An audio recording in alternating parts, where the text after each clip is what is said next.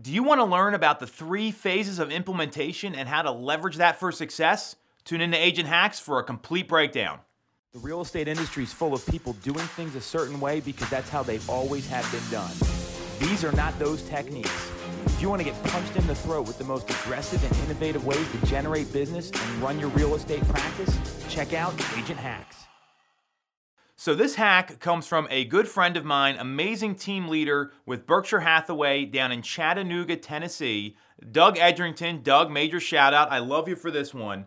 And what it's about is understanding how to learn a new skill and when you want to practice and implement it at the appropriate stage. Because a lot of agents, they learn something and they want to just use it on their clients right away, use it in their business right away, and a lot of times it's just not that easy. So I want you to think about classroom, practice, and performance. What I mean by that is, classroom is where you pick up the skill, where you learn about it the first time. So think about this. If you're at like a seminar, you're watching a YouTube video, you get a script from your coach, whenever you first hear about the new thing you want to implement, that's where the classroom is. And then the classroom flushes out hey, here's the best steps to make this work for you. Here's how to make it successful. Here's the people you want to target with this sort of marketing technique. Whatever it is that you're learning, it's going to flush out the who, the how, and the why so that you can get the right info, the right result that you're looking for when you implement something new into your business. So you want to take copious notes here, you want to really get into it, ask questions, and understand this as much as possible.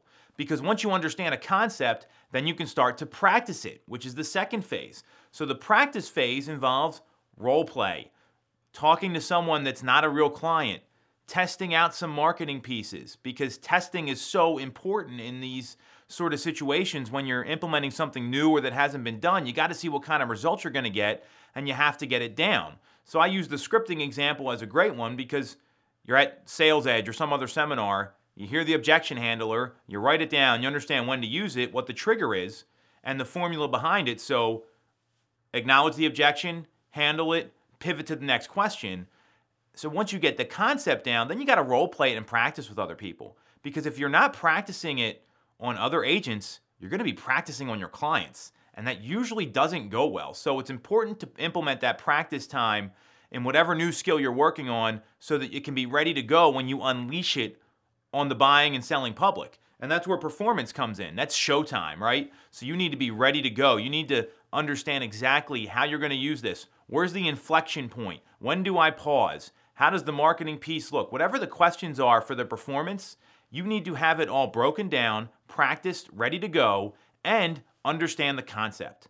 And the mistake that we see people make is they learn it right away, then they use it, and they don't put the practice in. They don't understand the concept, and that doesn't lead to success. So if you've got questions about this, you obviously know where to reach me. Otherwise, I'll be back next week, and we're going to share more.